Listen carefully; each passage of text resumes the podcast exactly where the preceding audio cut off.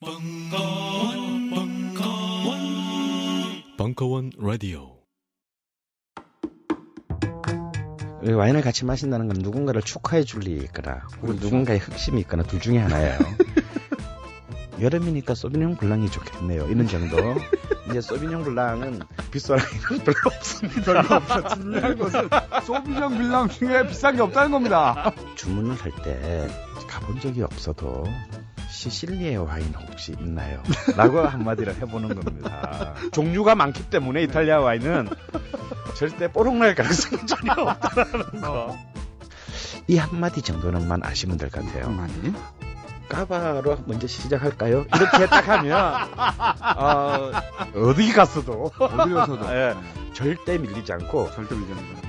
극강의 엑기스 강헌의 와인 야부리 프리미엄 시즌 2 수강 신청은 벙커원 홈페이지에서.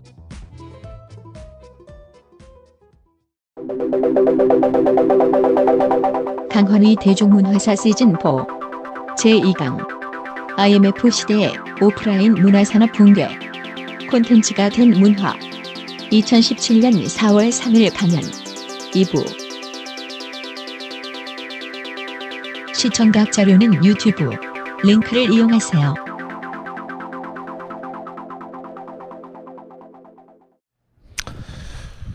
결국 한류를 낳은 것은 한국과 중국의 관계, 특히 중국이지만요.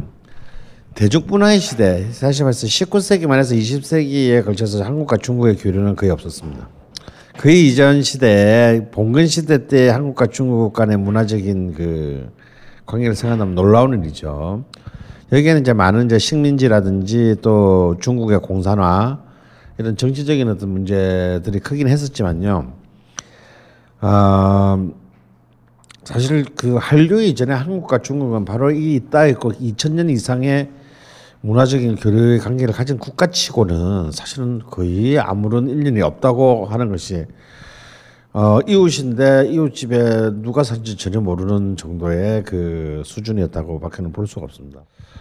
어, 사실 대중문화적인 차원에서의 한국과 중국의 교류는 이모 이모군란 이후에 이제 한, 한국으로 출병해 왔던 군인들과 그 군인들을 따라왔던 민간인들이 오도 가도 못하는 상황이 발생하면서 이 땅에 남게 돼요. 근데 아무리 걔들은 대국 출신이기는 하지만 한국에서 끈들이는 상태에서 중국인들은 완전히 이제 한국 사회 하층 계급으로 편입됩니다. 그래서 이제 우리 왜 중국 뗀놈들 이렇게 부르잖아요. 그 부르게 되는 이유가 뭐냐면 이 새끼들이 워낙 멋있고 막그 너무 험하게 다니기 때문에 우리가 이제 얘들을 굉장히 읍식적에서 부른, 불렀단 말이에요. 그런데 이제 유대인과 마찬가지로 중국인들은 전 세계 어디 떨어뜨려놔도 가장 막강한 자기들 사이에 자 약자들이 살아남는 길은 연대밖에 없다 그랬잖아요. 그런 걸로 자기들의 이제 그 거주지들을 확보하고 어 이제 어떻게든 똘똘 뭉쳐서 자기들의 공동체를 이루어서 이른바 우리가 흔히 말하는 화교 문화 집 화교 거주 집단들을 갖다 만들어서 살아남게 돼요. 근데 이제 이 19세기 말에 시작된 중국인 화교 문화, 화교 문화가 한국에 승되면서 우리가 영향받은 대중문화적 차원에서 영향받은 것은 딱 하나밖에 없습니다. 네? 네, 짜장면이요. 아, 이게 굉장히 중요한 얘기인데요. 사실은 짜장면이 아니고요. 외식 문화예요, 외식 문화. 중국인들은 먹고 살 길이 없잖아. 여기 한국에서 말도 잘 안 통하고. 그래서 이제 굉장히 이제 험한 일들을 했어요. 뭐냐면 이제 서울에서 똥 치우고 막 이런 거 어, 먹는데 죄송해요. 근데 하여튼 어 근데 사실 그런 것들을 또 이미 한국에서 그걸 담 그, 그런 것들을 하고 있던 집단들이 있었을 거 아니야 정계급이 그러니까 계속 충돌하는 거예요. 그래서 이제 이들이 어쩔 수 없이 이제 자기들은 돌아갈 수 없고 여기서 살아남아야 됐다는 생각을 한 뒤에 자기들이 이제 그 장기적으로 살아남을 수 있는 뭔가를 이제 생존 전략을 만들어야 되잖아요. 음. 우리하 기존의 우리 시장과 충돌하지 않는 그래서 특히 이제 이 중국인들이 어디 많았냐면 연희동에 많았다라고는 말하지 마세요. 연희동이 중국인촌이 된 건 1970년대 이후입니다. 왜냐하면 명동에 있던 화교 학교가 연희동으로 옮기면서 이 사람들이 쭉 그 저기 연희동으로 쭉 가서 집 연희동에 중국집이 만들어진 것이고 그게 이제 70대 초반이고요. 자 인천 하고 서울은 명동과 그 남산 밑이 많았습니다. 음. 그러니까 필동 막 이런 데 중국인들 많이 살았어요. 그러니까 이제 얘들이 이제 그, 그 살아남는 길은 뭐냐면 막 보니까 야, 이 대한민국에 아니, 아니 이제 조선에 없는 게 있더라는 거야. 이 뭐가 없냐? 이 새끼들 밥을 밖에서 안 먹어. 밥을 다 집에서 먹는 거예요. 그래서 야, 바깥에서 나와서 밥 먹는 사람들도 많은데 이런 사람 상대로 우리가 특이한 걸 만들어 팔면은 어 조금 먹히겠다. 또 경쟁 상대가 없으니까. 그래서 사실은 요리집이라는 말이 사실 여러분들 있잖아요. 요리집 우리는 요리를 파는 곳이 아니에요. 우리나라는 요리집이라는 거는 요리를 파는 곳이 아니야. 기생집이 요리집이에요. 그러니까 기생을 공급해 주는 곳이 요리집이고 그럼 거기서 이제 손님은 이제 예약을 해서 파티를 받잖아요. 그러면 요리 진짜 음식은 바깥에서 배달시켜 와요. 음. 그러니까 요리집에는 요리가 없는 거야. 어. 그래서 이제 앞에 청자를 붙여서 청요리집이라고 하는 거죠. 이제 진짜 요리집에 요리가 있는 최초의 문화는 바로 이모굴란에 의해 청, 그 청나라 사람들에 의해서 만들어집니다. 서울과 인천에. 근데 이제 모든 중국인들이 그러지만 걔들은 워낙 옛날부터 이렇게 튕겨져 나가서 많이 살았기 때문에 이민자들의 문화를 많이 갖고 있었기 그 DNA가 흐르기 때문에 걔들은 철저히 현지화, 빠른 시간을 현지화합니다. 그러니까 자기들의 자기들의 음식물을 갖고 와도 그걸 그대로 하지 않아 절대로. 네덜란드의 중국집에 가면요 모든 볶음밥에 치즈가 얹혀져 놉니다. 100년 전부터 그랬대요. 그러니까 이제 볶음밥도 네덜란드에 가면 치즈밥이 되는 거야. 음. 그래서 이제 그 그래서 이들이 이제 산동 지방에는 이미 작장면이라는 면 문화가 있긴 했는데 우리 집 우리가 먹는 짜장면하고는 전혀 거리가 멀어요. 근데 아 한국과 중국 사이에 장 문화가 공, 장류 문화가 공통점이라는 것을 알고 여기에서 한국인들이 충분히 유니버설하게 들어갈 수 있는 새로운 어떤 면 문화를 만드는데 이게 이제 짜장면이다. 이게 짜장면은 한국 음식도 아니고 중국 음식도 아니에요. 음, 한중 하이브리드 창작물이에요. 어. 정확하게는 한국 음식이야. 중국 사람이 한국에서 만든 한국 음식이에요. 이 짜장면이 폭발을 이, 이 폭발하면서 청요리집이 한국 이제 20세기 초반에 최초의 대중적인 외식 문화를 만들게 됩니다. 이때부터 사실 한국의 외식 문화는요, 1970년대까지 우리의 독자적인 외식 문화가 없었습니다. 여러분, 그러니까 삼겹살 문화가 언제 등 대중화되느냐면요, 80년대 초에 왔어야 대중화돼요. 그러니까 사실상 우리나라의 독자적인 외식 문화가 굉장히 오랫동안 거의 없었습니다. 없었다가 여러분 제 세대들은 어릴 때 뭐 하여튼 뭐 어디 나가서 먹는다 그러면 다 중국집이야. 짜장면 and 탕수육. 탕수육 한 그릇에 짜장면과 군만두. 음. 이게 전부였어요. 아, 뭐 아들내미가 전교 1등해도 짜장면에 탕수육. 어, 뭐 딸내미 사이감이 와도 짜장면에 탕수육. 다 그거야. 아니면 집에서 만들어 먹던가. 그래서 이제 이 화교 문화의 정착한 게 한국의 이제 최초의 외식 문화의 장이 형성되는 거.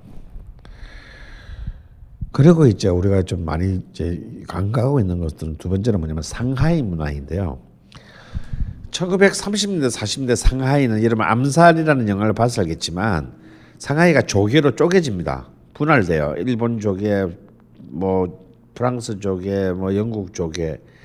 그래서 이 상하이는 국제도 이미 1930년부터 국제도시였고 뭐 여기 기통에 우리 임시정부도 있었던 거죠. 그래서 이 상하이에는 굉장히 다양한 서구의 문화가 이미 진출해 있었습니다. 그래서 사실은 그 한국 식민 시대 때는 오히려 상하이 쪽에서의 많은 통해서 많은 문화들이 들이 한국에 유입되는데 그 역사 가장 대표적인 게 뭐냐면 역시 서구인들의 문화 가장 대중적인 문화가 뭐야 사교 문화. 사교 댄스 문화 있잖아요. 탱고 뭐 이런 거 있잖아 이런 이제 플로어 댄스 문화가 이 상해를 통해서 에, 식민지 경성으로 이제 유입이 됐습니다. 그리고 이제 그 56년에 이제 그 상하이 문화의 그 상하이 문화의 첫 번째 운반자는 해방 이후에 그 신라의 달밤을 터뜨린 현인입니다. 이 현인이 왜 이 상하이 문화의 최초의 전달자가 되냐면 현인은 식민시대 때 부잣집 부산의 부잣집 아들이었어요. 일본에 유학을 갔습니다. 우에노 음악 학교에 우에노 음악 학교는 여러분 알다시피 홍남파와 윤심덕이 나온 곳인데요. 그게 성악과 그 유학생이었는데 징집이 된 거야. 이제 태- 그太平양 전쟁 때 이제 징집이 돼서 전, 전쟁터에 나가서 죽게 됐어요. 그래가지고 이제 일본 관- 그 저기 황군 황군 그 군복 입고 이제 동남아시아 전선으로 가려면 중국으로 해가지고 이렇게 내려가잖아. 그래서 중국에서 탈출합니다. 탈영이야 탈영. 탈영해가지고 상하이 가서 숨어. 그래서 해방될 때까지 상하이에서 이제 한 3, 4년 지내면서 거기서 무대 서서 노래 부르고 하면서 이제 나름 상하이에서 상하이 뒷골목을 주름 잡다가 그리고 이제 해방되자마자 바로 기국에서 한국에 이제 해방 이후 최초의 스타가 되는 사람입니다. 그 현인이 이제 뭐 여러분들 잘 너무나 잘 아는 구세라 금수나 뭐 그 영화 국제시장 주제가죠. 어 구세라 금수나부터 시작해가지고 뭐 그 럭키 소울, 어 신라의 달밤 숱한 히트곡을 터뜨리는데 그 중에서 1956년에 터뜨린 히트곡인데 이 꿈속의 사랑이라는 노래입니다. 이 노래는요 우리나라 노래가 아니고 1942년 중국 영화 장미는 군데 군데마다라는 중국 영화의 주제가예요.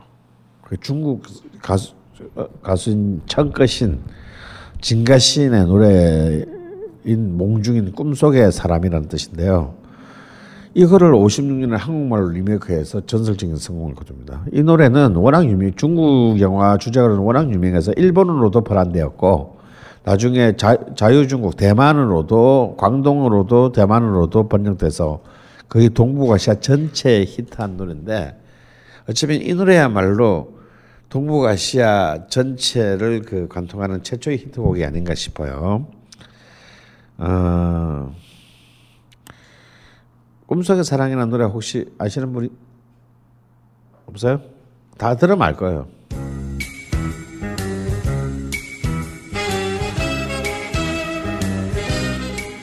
그가 뽕짝도 아니고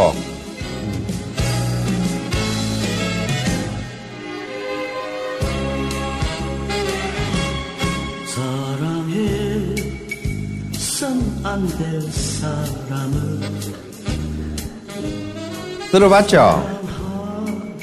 굉장히 세련되지 않았습니까? 이게 상하이 사운드예요 이게 그러니까 막 유럽 거, 미국 거, 일본 거, 뭐 중, 볼또 본래 있던 본토 거 다 섞여가지고 족보를 알 수 없는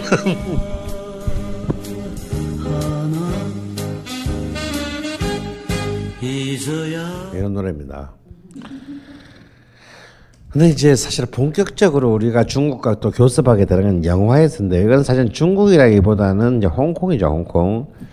사실 홍콩과의 우리나라 영화의 그 연합의 역사는 굉장히 유명한데요. 특히 1960년대에 아, 홍콩과 한국은 특히 무협 영화에서 많은 합작을 이뤄냈어요. 그러니까 홍콩이 자본을 대고 안에 컨텐츠는 한국이 제 감독과 배우는 한국이 제공하는. 사실 그 이후에 이제 이- 리 샤오룡, 이소룡에서 승룡, 홍금보이 이렇게 되는 이제 중국 홍콩 그 무협 영화의 사실상 그새 산파가 한국인 감독과 한국인 그 들- 무술 지도사들에 의해서 이제 이들이 이제 탄생을 하는 겁니다. 그리고 이제 80년대는 우리도 이렇게 아직도 우리의 내리에 남아 있는 영웅봉색 첩혈상의 이제 이 홍콩 노아르가 또 한국을 완전히 강타합니다. 그래서 이, 이 사실 80년대만 하더라도 이게 사실 홍콩 노아르는 뭐죠? 홍콩 갱스터 무비잖아요. 갱들의 영화인데 이 80년대만 하더라도 한국 영화에는 이른바 조직 폭력배 영화라는 거는 존재하지 않았습니다. 근데 이제 그 이 홍콩 노아르의 여파로 90년대에 와서 이제 한국에 수많은 조폭 이제 한국 한국식 갱스터 무비 갱스터를 하기에는 좀 좀 짜치고 우리는 이제 완전히 조폭이지 조직 폭력배 영화들이 이제 그 한국 영화의 큰 주류를 형성하는데요. 여- 여러분 사실 이제 이 영화를 영화 영화에서 이 갱스터 무비가 가지는 미학적인 그 굉장히 중요한 요인들이 있어요. 보통 어, 미국도 마찬가지지만요. 왜 이제 모든 영화사들은 갱스터 무비의 역사를 가지냐면 이 갱스터 무비가 사실상 많은 영화 미학을 발전시켜 왔습니다. 특히 어떤 거냐면 폭력신. 특히 1대1이 아니고 막 여러 명이 붙을 때는요. 굉장한 편집과 카메라 워크에 대한 계산이 필요합니다. 그것도 실제로 진짜 때리면 안 되잖아. 그러니까 굉장히 정교한 어떤 그 사람의 몸이 만들어내는 그 사람의 몸이 만들어내는 그런 그 영화적인 재현에서 제일 어려운 게 폭력신이에요. 그 다음으로 어려운 게 섹스신입니다.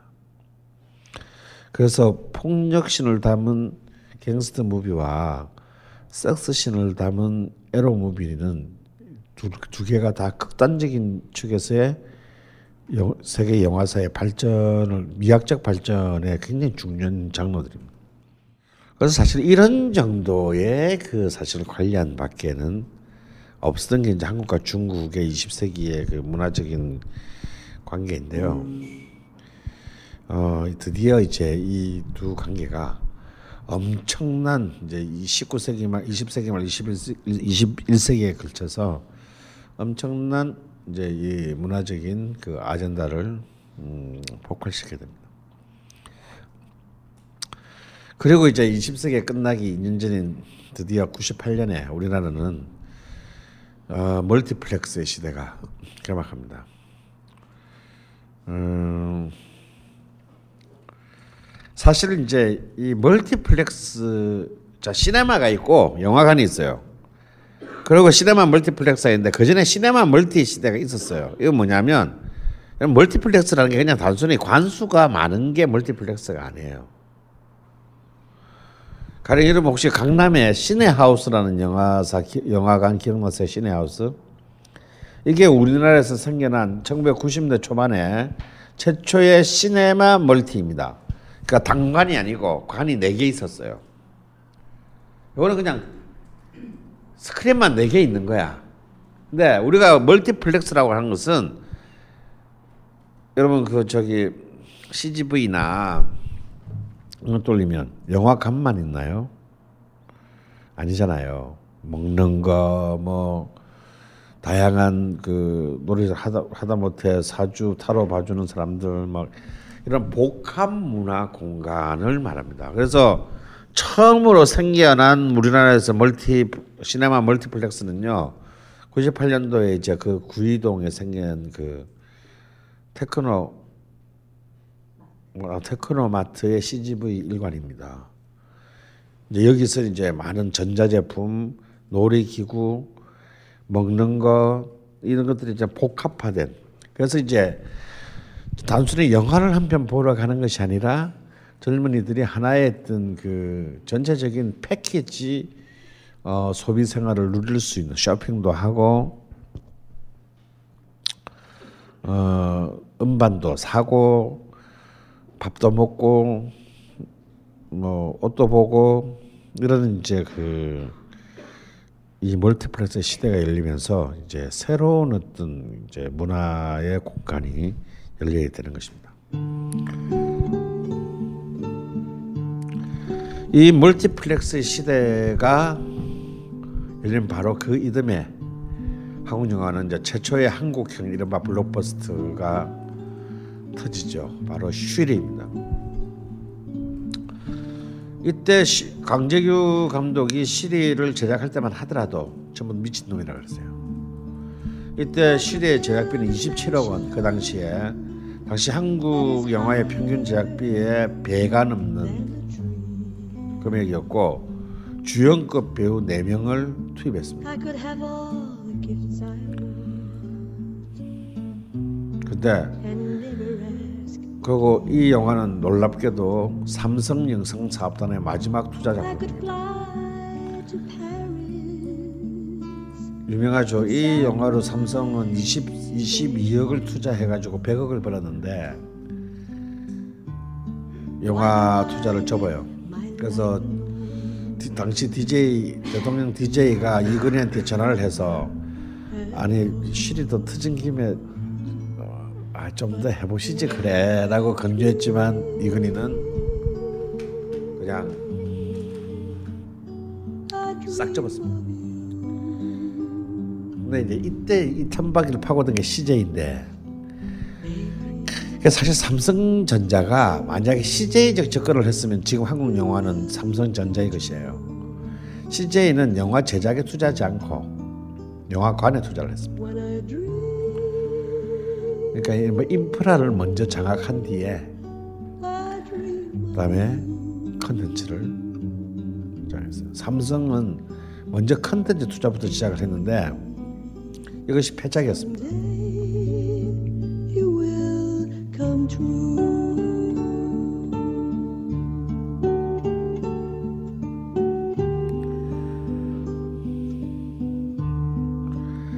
그런데 무엇보다 이 영화의 그 놀라운 점은 이 영화가 일본에 개봉했다는 점이에요. 일본에 개봉해서 125만 관객을 모음으로써 어,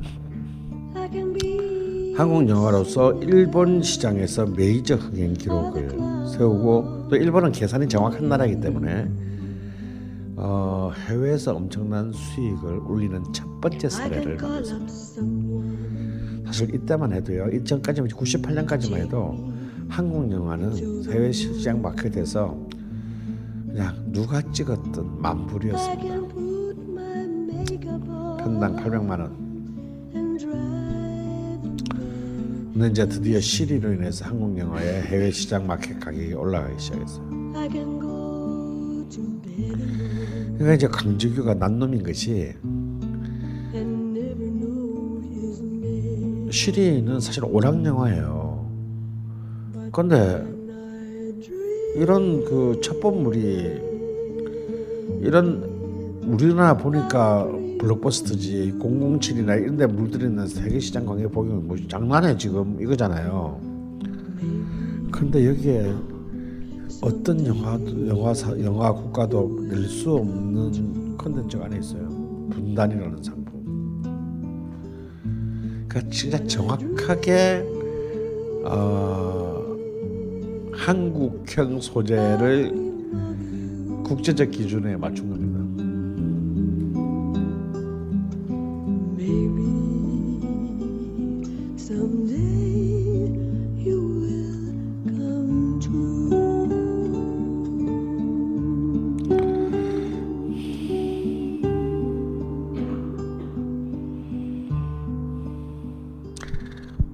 말도 안 되는 장면이죠. 뭘 겨루어 겨루기는 그냥 바로 바로.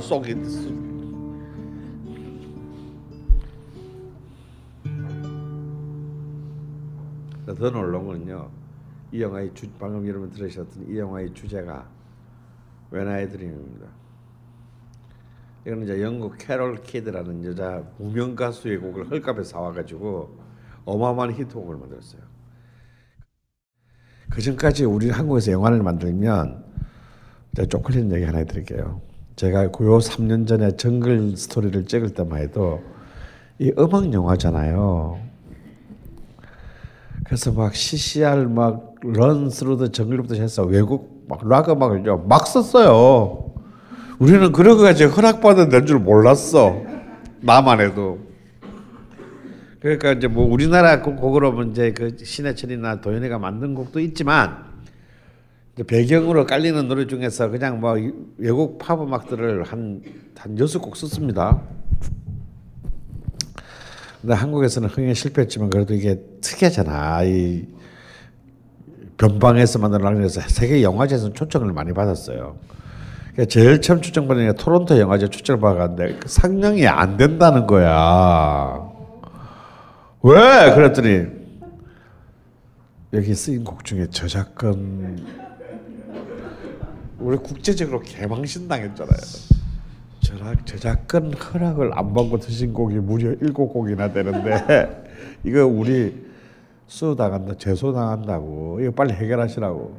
어떻게 해결해? 이미 영화 다 만들어놨는데. 걔들은 좀 웃겨요. 만들어 놓고 하자 그러면요 절대 안 해줍니다. 그래서 어쩔게요. 영화제는 나가야 되겠고 해결은 안 되고 그거 나오는 부분만 음악을 지웠어. 사실 그런 그 우리 그, 그런 정, 그런 박약한 인식으로 영화를 찍을 때요. 야 노래도 돈 줘야 돼? 뭐 이러면서 이제. 근데 이때는요. 사실 이 사람 굉장히 영국의 무명 가수예요. 영국에는 이런 가수가 있는 줄도 몰라. 아. 그 사람 걸 사와가지고 사와가지고 역수출을 해가지고 떼돈을 벌었어요. 진짜 난놈이에요. 어. 어 그래서 이 캐롤 캐도 아주 아주 아주 뭐 완전 할면데 막. 그 뒤로 한국에 매년 공연을 한대 막 매년 공연해서 한국에 일본에도 일본에도 가고 어, 이런 이런 거 있잖아. 너무 행복했어. 한국에 오면 정말 행복해서 어쩔 줄 모르는 표정. 응? 너무 열심히 하고 가. 왜? 정말 자기가 자기 조국에서는 평생 못 누린 영화를 생전 알지도 못하는 극동아시아의 영화 감독이 열어줬걸랑. 아.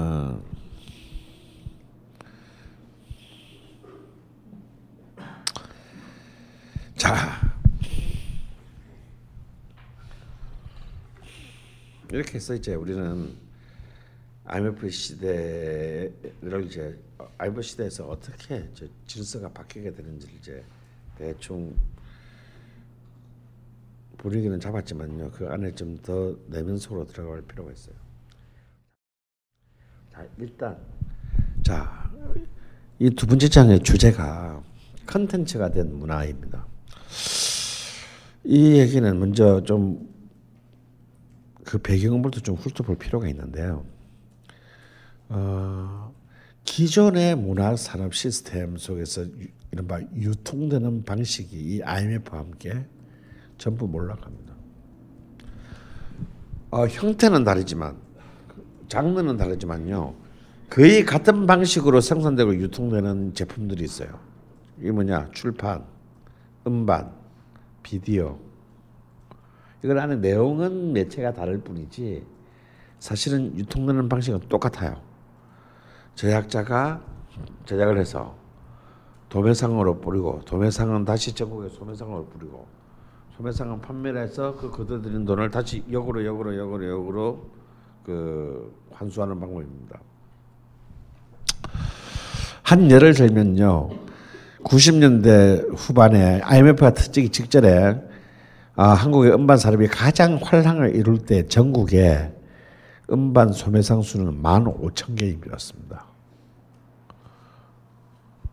전국에 CD 파는 데가 15,000개가 있어. 그러니까 일단 여고생 여중 여고 앞에는 무조건 한 개 있어. 어, 그 골목마다 다 있었어요. 깡촌에도 있었어요. 지금 우리나라가 오프라인에서 음반 판매점이 몇 개인 줄 아세요? 300개가 안 됩니다. 전국에. 그러니까 15,000개에서 14,700개가 없어진 거예요. 그만큼은 아니었지만 서점 역시 맞아 그때 다 동네마다 학교마다 다 서점이 있었습니다.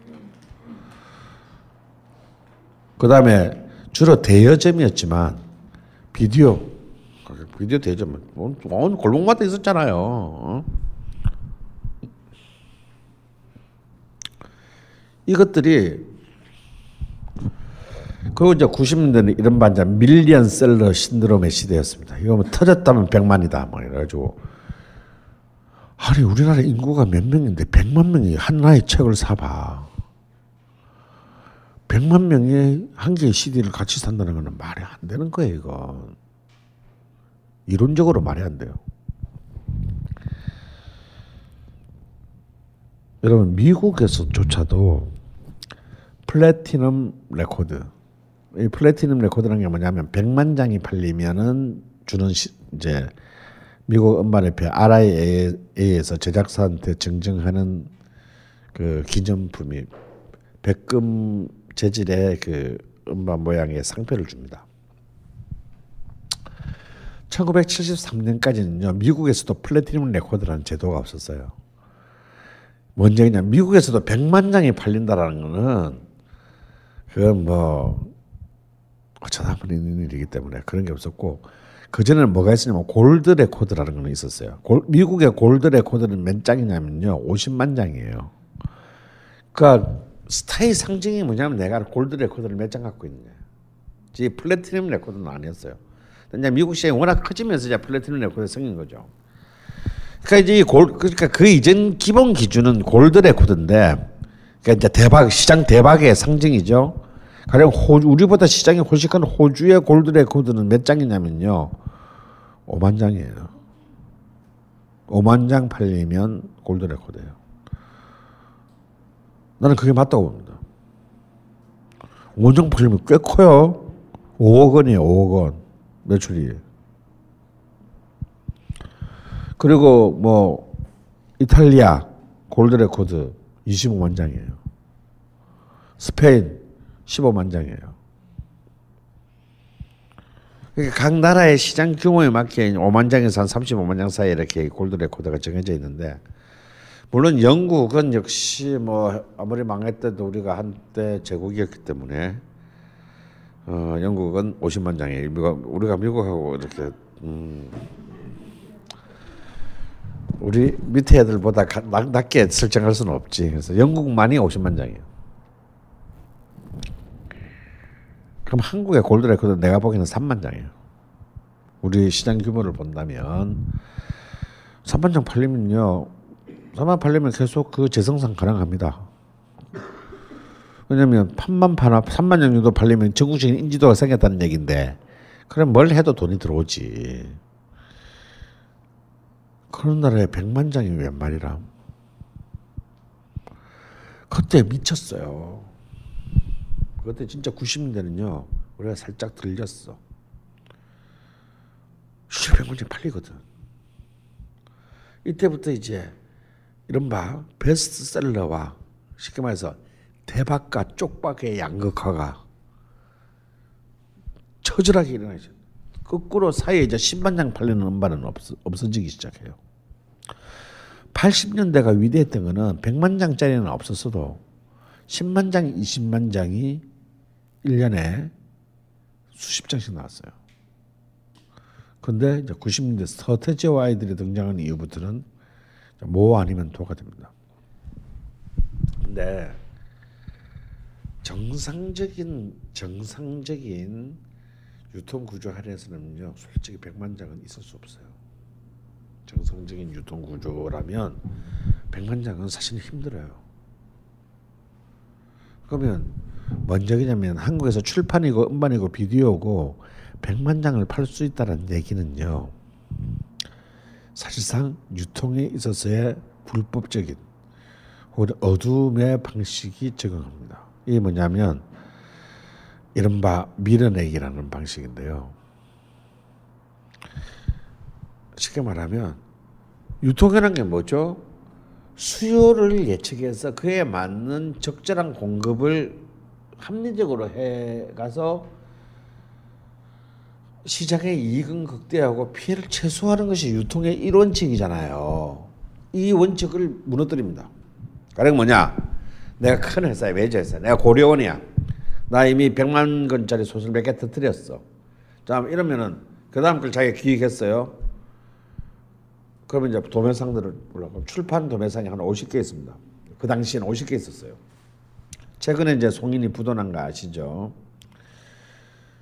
50개 도매상 불러요. 야, 나 누구야? 나 고려원. 나 해냄. 아 이번 거 또 돼. 무조건 되거든. 내가 보증해. 100만 원을 뜯어넘기는 거야 도매상에. 근데 그걸 안 받을 수 없어 도매상은. 왜 아무 이걸 안, 아, 저, 저희는 좀 약간, 약간 좀, 약간 추운데요. 저, 어, 그럼 다음 그 투지에 또 터지면은, 이제, 야, 넌, 넌 집에 와서 푹 쉬어. 이렇게 되니까, 어, 그럼 도매상이 이제,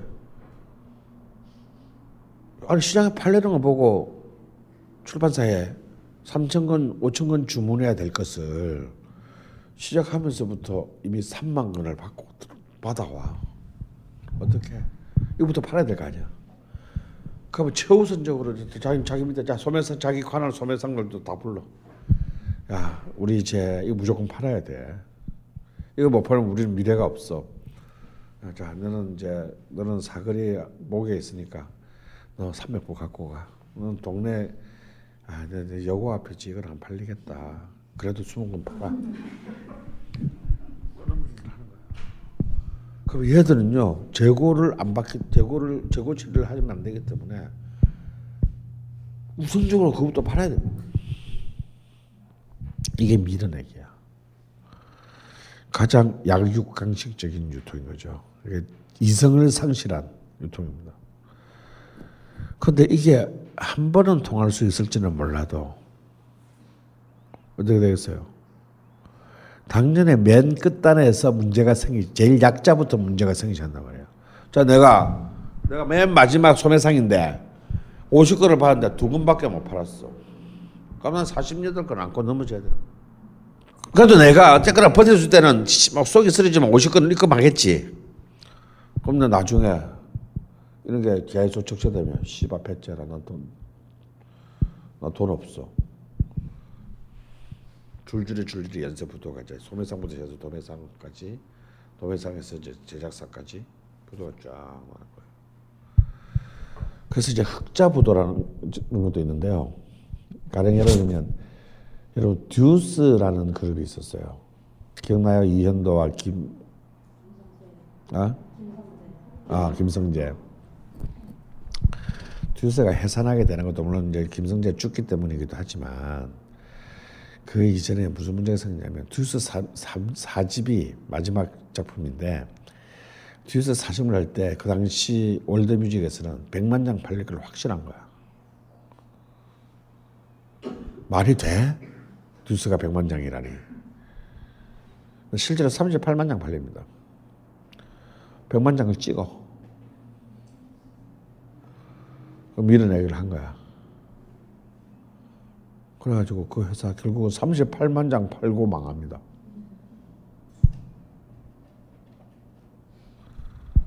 부동화요. 망하진 않지만. 뭐 이런 식이에요. 이것이 이제 이것이 그래도 버틸 수 있었던 것은 그래도 93, 94, 95, 96, 97까지 버틸 수 있었던 것은 진짜 밑돌 빼서 윗돌 맞고 밑돌 빼서 밑돌 맞고 이래서 기직기직 하는데 IMF 버텼어요. 아마 딱 터지면서 어떻게 됩니까? 일단 금융권이 전부 봉쇄됩니다. 그러니까 우리 카드 돌려 막기 하다가 하나가 딱 받고 나는 순간 쭉 연쇄적으로 받고 나는 거잖아요. 그래서 300만 원이면 막을 수 있는 것을 2천만 원으로도 못 막게 되는 것이지. 이게 개인이나 한 국가나 똑같아. 이런 이런 그 전건전지 유통 시스템이 얼마나 허약한 구조를 가지고 움직여 왔다는 것을 단적으로 보여준 것이 이제 97년 IMF 국민입니다. 이때 다 무너져요. 다 망해. 도매상, 소매상 다 망해. 제약사 다 망해. 출판사 다 부도나. 메이저일수록 다 부도나. 왜? 그만큼 도매상에 묶인 게 많기 때문이지. 그래서 이때 채- 이런 부- 도매상 유통이 부도날 때는요 아무것도 안 하는 회사가 위너가 되는 거예요. 떼먹힐 돈이 없기 때문에. 어. 그때 베스트셀러였던 출판사들은 다 망했습니다. 그리고 이것은 또 궁극적으로 보자면요. 우리나라의 문화 산업은 사실은 중소기업 고유 보호 업종 속에 들어가 있었습니다. 그러니까 작은 돈으로도 할 수 있었고 대기업이 이렇게 뛰어드는 걸 비난했단 말이에요.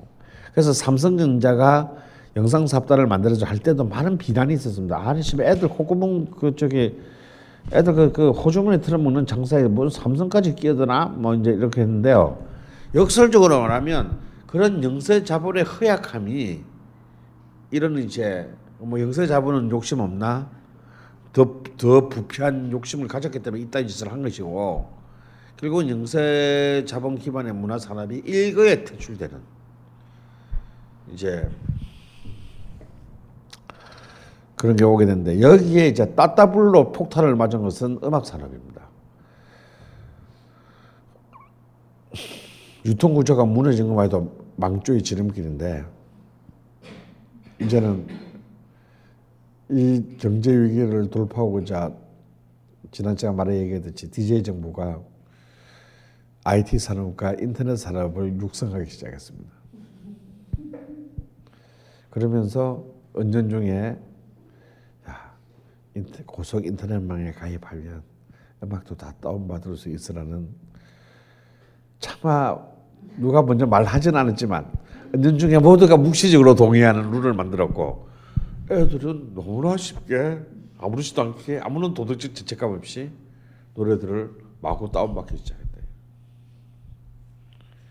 그래서 이거는 엎어졌는데 망해서 걸려서 길에 엎어졌는데 목을 누가 꽉 밟고 지나가는 데가 있어요.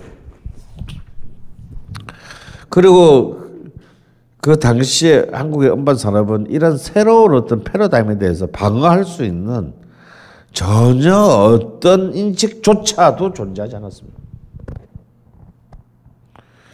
그래서 궁극적으로는 IMF는요 한국의 음악 산업을 기존의 음반 산업 중심에서 이제 음원 산업 중심으로 획기적으로 바뀌게 되는 이제 그 어, 변곡점을 이루게 돼요. 다음에 또 전통적인 산업이 뭐냐면 이제 극장 산업입니다. 돈 내고 티켓 값을 입장권 값을 가는 거. 이게 뭐죠? 영화하고 콘서트입니다. 콘서트 시장 완전 몰락합니다. 왜 몰락하냐 여기는.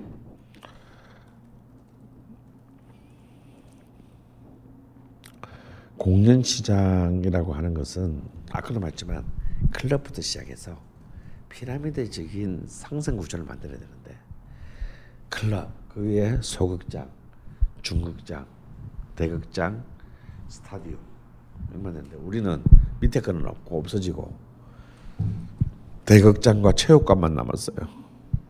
그러면 체육관에서 5천 명 이상 유료 관객을 팔 수 있는 뮤지션은 1년에 10명이 되지 않습니다. 지금도 마찬가지예요. 지금도 최저 경기장에 쓸 수 있는 사람 몇 명이 되겠어요. 근데 소극장은 이미 없어져 버렸어. 그러니까 이제 듣기 좋은 꽃노래도 세 번이라고 큰 데서 할 수 있는 사람은 뻔하지. 노땅 중에서는 조용필가 나오나 두 명. 그 다음에 이제 90년대로 치면 뭐 아, 핫한 아이돌 그룹들. 근데 아이돌 그룹들은 라이브 콘서트를 웬만하면 안 하려고 그래요. 뽀록 나니까.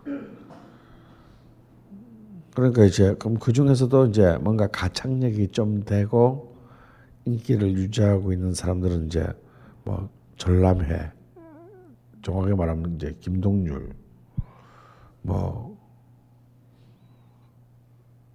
이승철, 뭐 이런 사람들이에요. 그래서 몇 명이 돼 우리나라에. 그러니까 뭐 시장이라고 부를 수조차 없는데 그나마 엎친데 덮친 격으로 새로운 무대 컨텐츠가 한국에 20세기에 19세기 말 20세기에 아 20세기 말 21세기에 상영하는데 뮤지컬이 상영합니다. 여기에 또 그나마 남은 관객을 다 뺏겨요. 왜? 여기는 한미 3시간 동안 한 명만 보잖아. 콘서트는. 여기는 막 올락돌락한 애들이 막 졸라 나와. 드라마도 있고.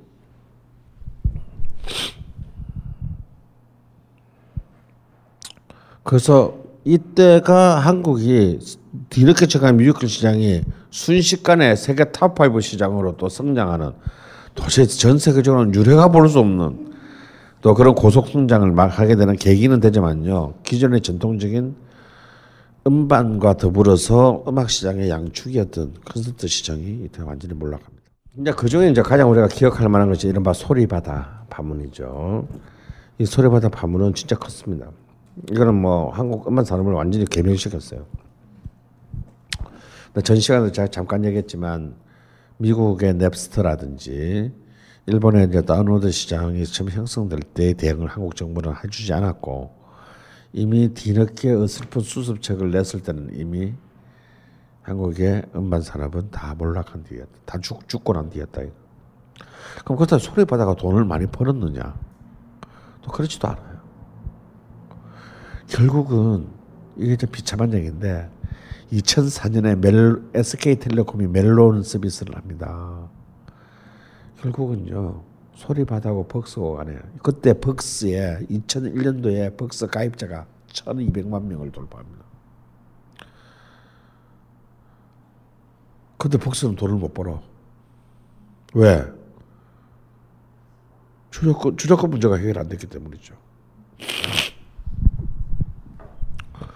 결국은 이 모든 과정은 결국 대기업인 SK텔레콤이 홀라당 시장을 껍질도 안 벗기고 날로 먹, 털어넣는데 결국은 기여하는 걸로 끝납니다.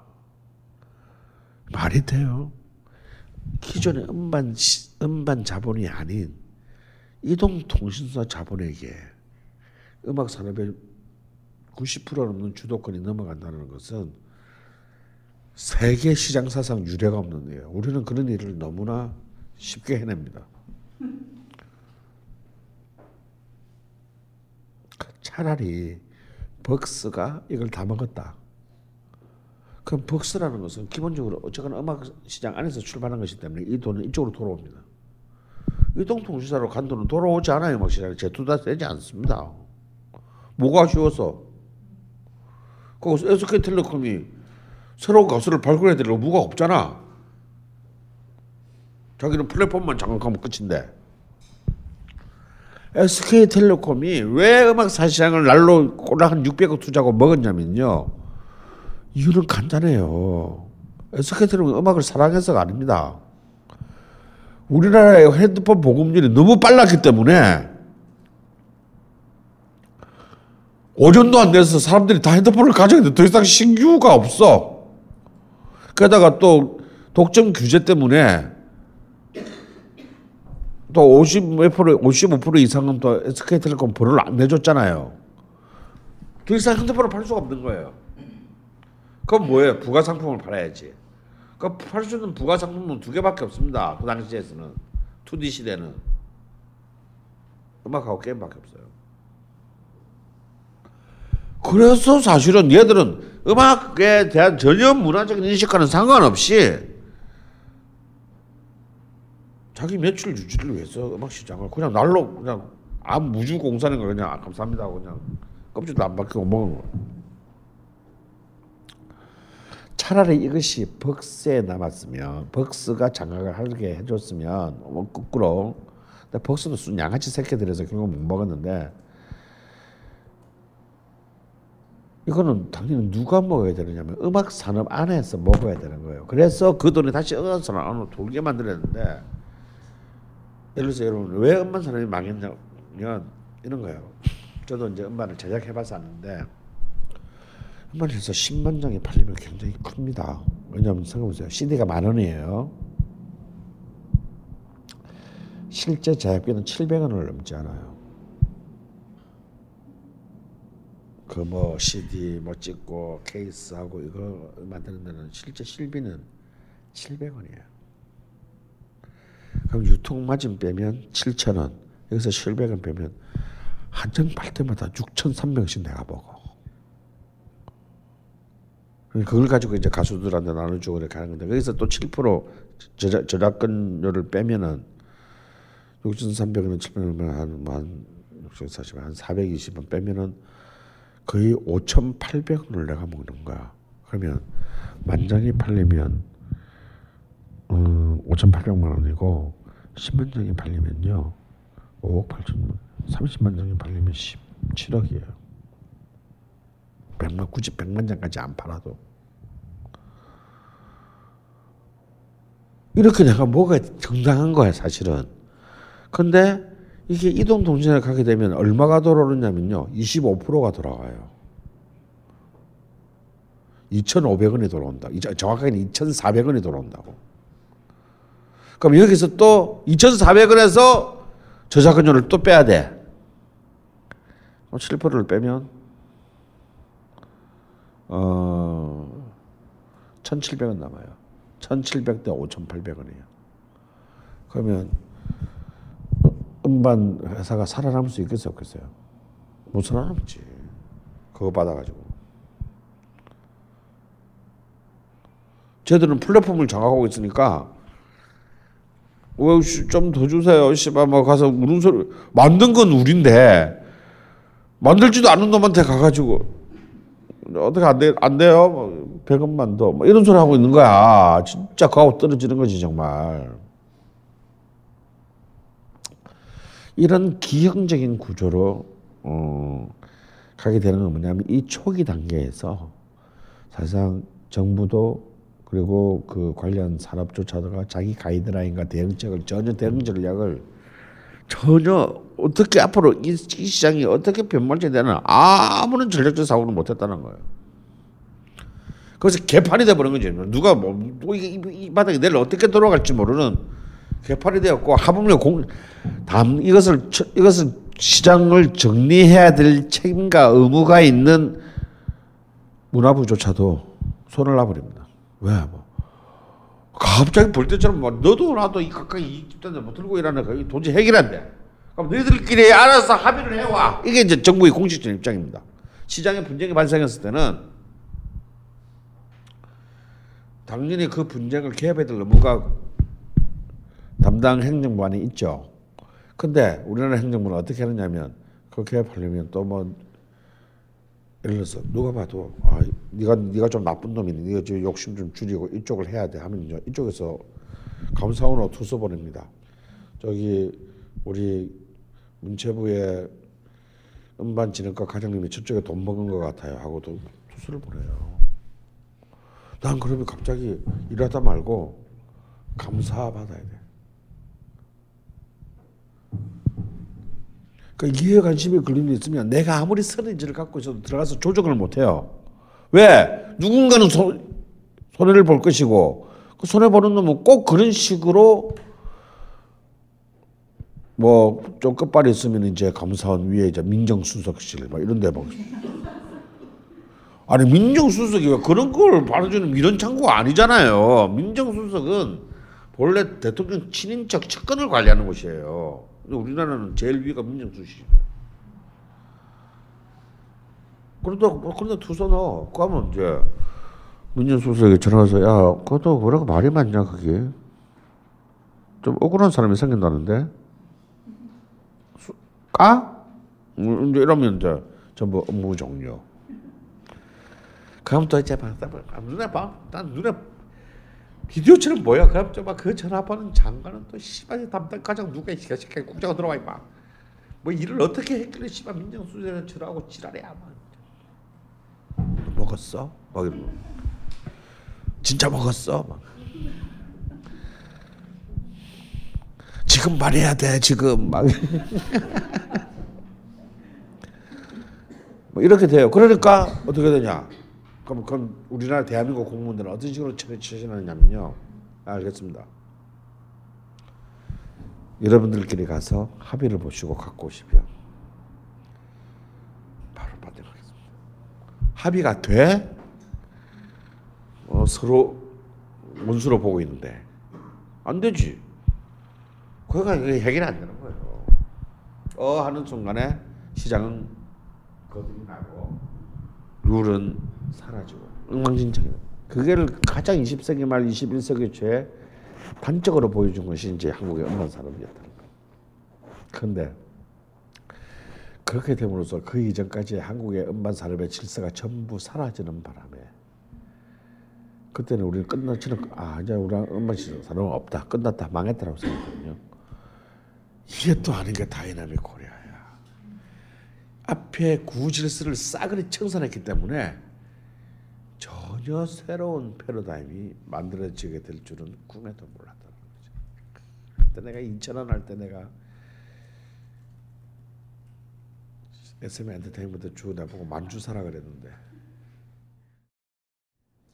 그런데 여기가 골 때리는 또 희한한 희한한 기적이 엉뚱한 데서 터지는데요. 유일하게 이 기간 동안에 성공한 산업이 있습니다. 그게 뭐다? 영화다. 이때 정확히는 김대중 노무현 정권 시대 이 사이에 터집니다. 백만도 말이 안 되는데 천만이 몇 말이냐 이게 도대체 인구가 뭐 우리는 아무것도 안 하고 영화만 보는 거야? 2003년에 실미도를 시장으로 해가지고요. 아, 작년에 암살에 이르기까지 한국 영화가 지난 13년 동안 총 14편의 천만 관객을 기록했습니다. 제가 볼 땐 비이성적인 스코어예요. 아, 네, 이게 천만 강의 영화가 든건 중요한. 이 중에서는 이제 외화도 외화도 네 편이 있습니다. 어, 외화도 어, 세 편이 세 편 세 편이 있습니다. 천만이 든게 아바타 아가 있고요. 음, 이것은 진짜로 이제 쉬리 때만 하더라도 이때는 좀 지원 정도의 블록버스터였다면 이 실미도 이후에 한국 영화 산업은 진짜 그자 그대로 철저한 머니 게임으로 오로지 자본의 게임으로 전환합니다. 그래서 극한적인 양극화가 이어지는데요. 그러니까 정말 되는 거는 천만이고 안 되는 것은 목요일 날 개봉했는데 토요일 아침에 끝나요. 떨어져 나가면 없어집니다. 토요일 아침만 되면 이틀 딱 걸고 없어져요. 아니 왜 멀티 스크린 블록버스터를 합니까? 관객들에게 다양한 선택을 하게 만들려고 한 것이 사실은 한국의 멀티플렉스는 있는 놈한테 더 크게 몰아주려고 만들어진 제도에 불과해요. 왜 멀티플렉스를 허락하면서 스크린 제한제를 걸지 않았기. 그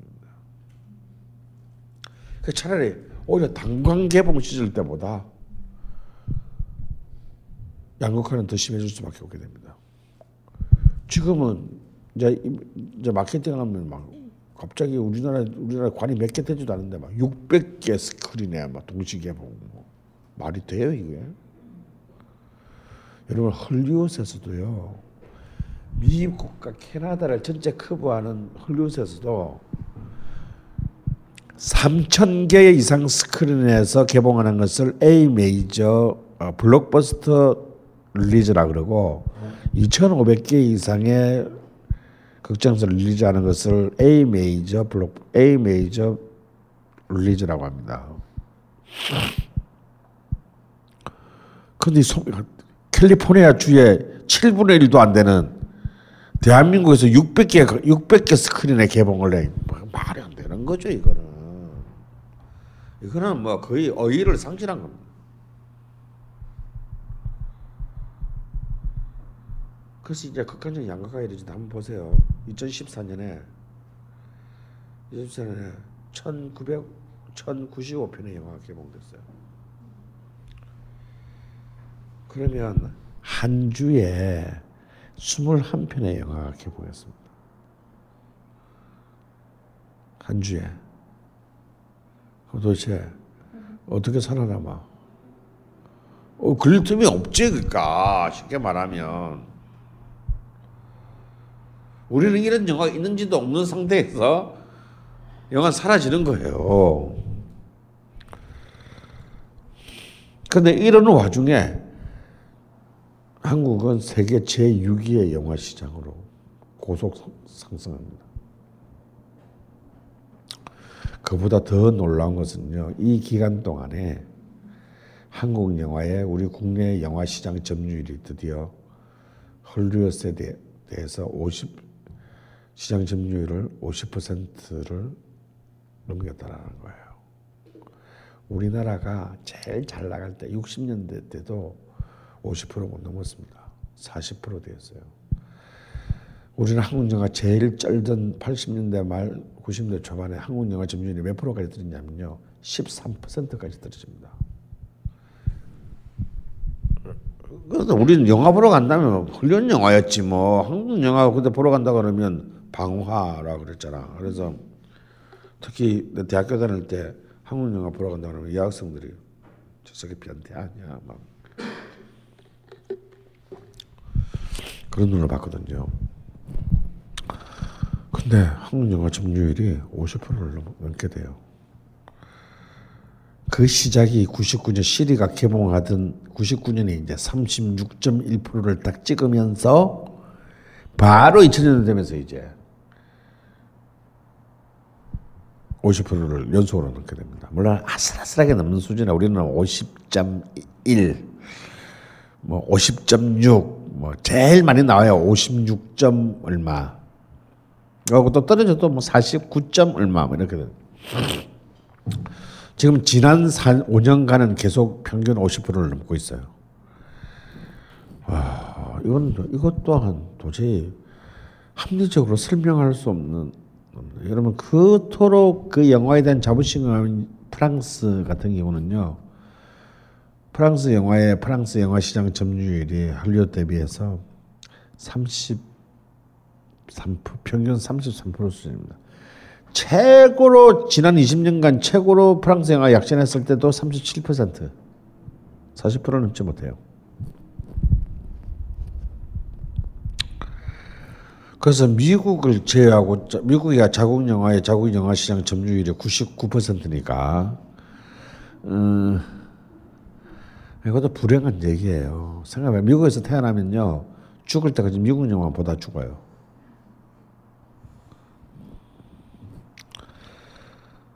딱 한 번 98%로 떨어진 적 있어.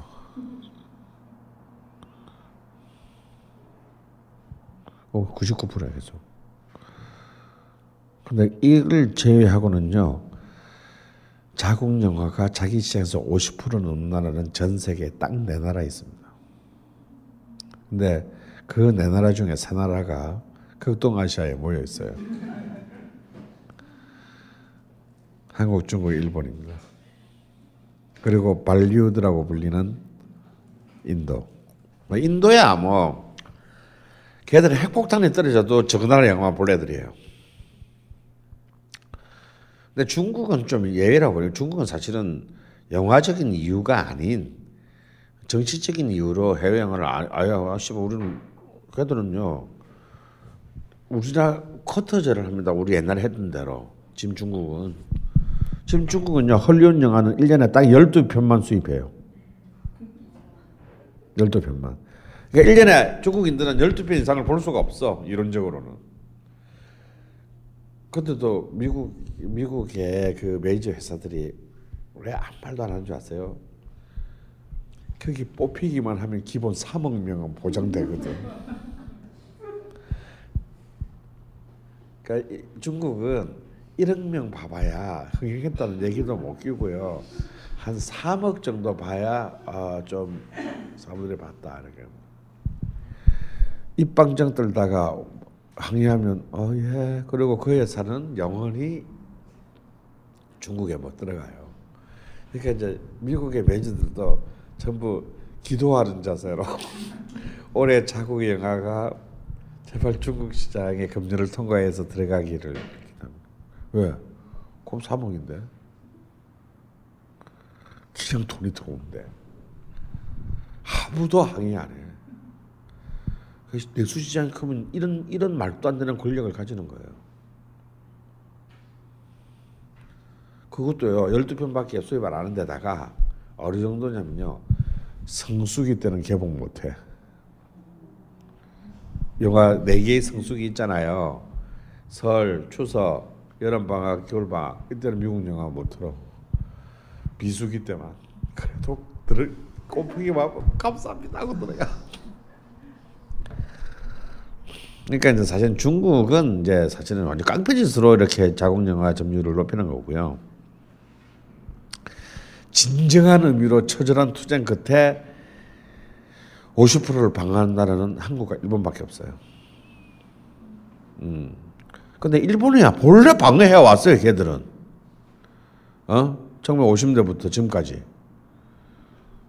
근데 한국은 아니잖아. 한국은 뭐 세계 영화사에서 거의 변방의 섬 정도에 불과한데 이 나라가 갑자기 21세기에 와가지고 약 잘못 먹고 어, 미국 입장에서는 돌아버릴 왜냐면 이런 애들 자꾸 넣으면 안 되거든 이게 한국에서 뭐 우리가 이게 뜯어봐야 15억 7,800만 달러짜리 시장이네 이게 뭐 크겠어요. 근데 미국은 그렇게 생각 안 합니다. 뭐 이번에 트럼프가 제일 먼저 하는 일이 그런 것도 빨리 없어요. 야, 그동안 많이 봐줬잖아. 십새끼들아 빨리 없어요. 이게 트럼프의 첫 번째 행보가 될 거예요. 근데 왜 안 되냐?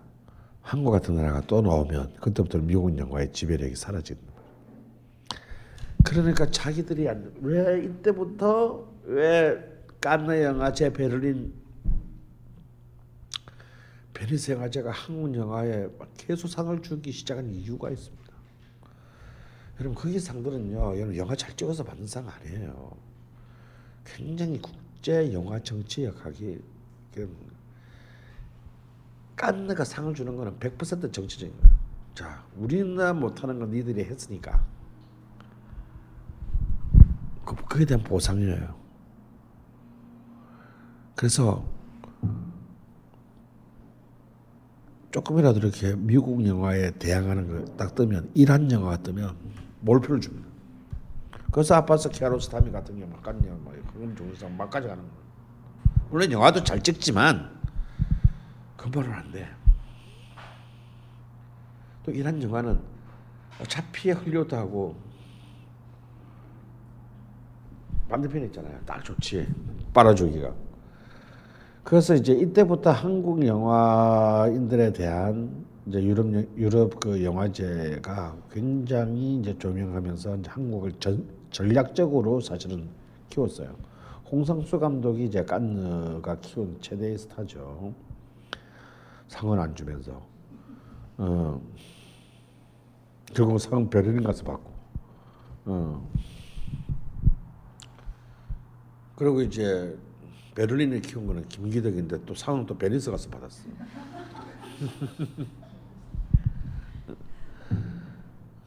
그리고 이제 깐느가 진짜 열심히 키우는 사람은 이제 박 박찬욱 감독이죠. 어.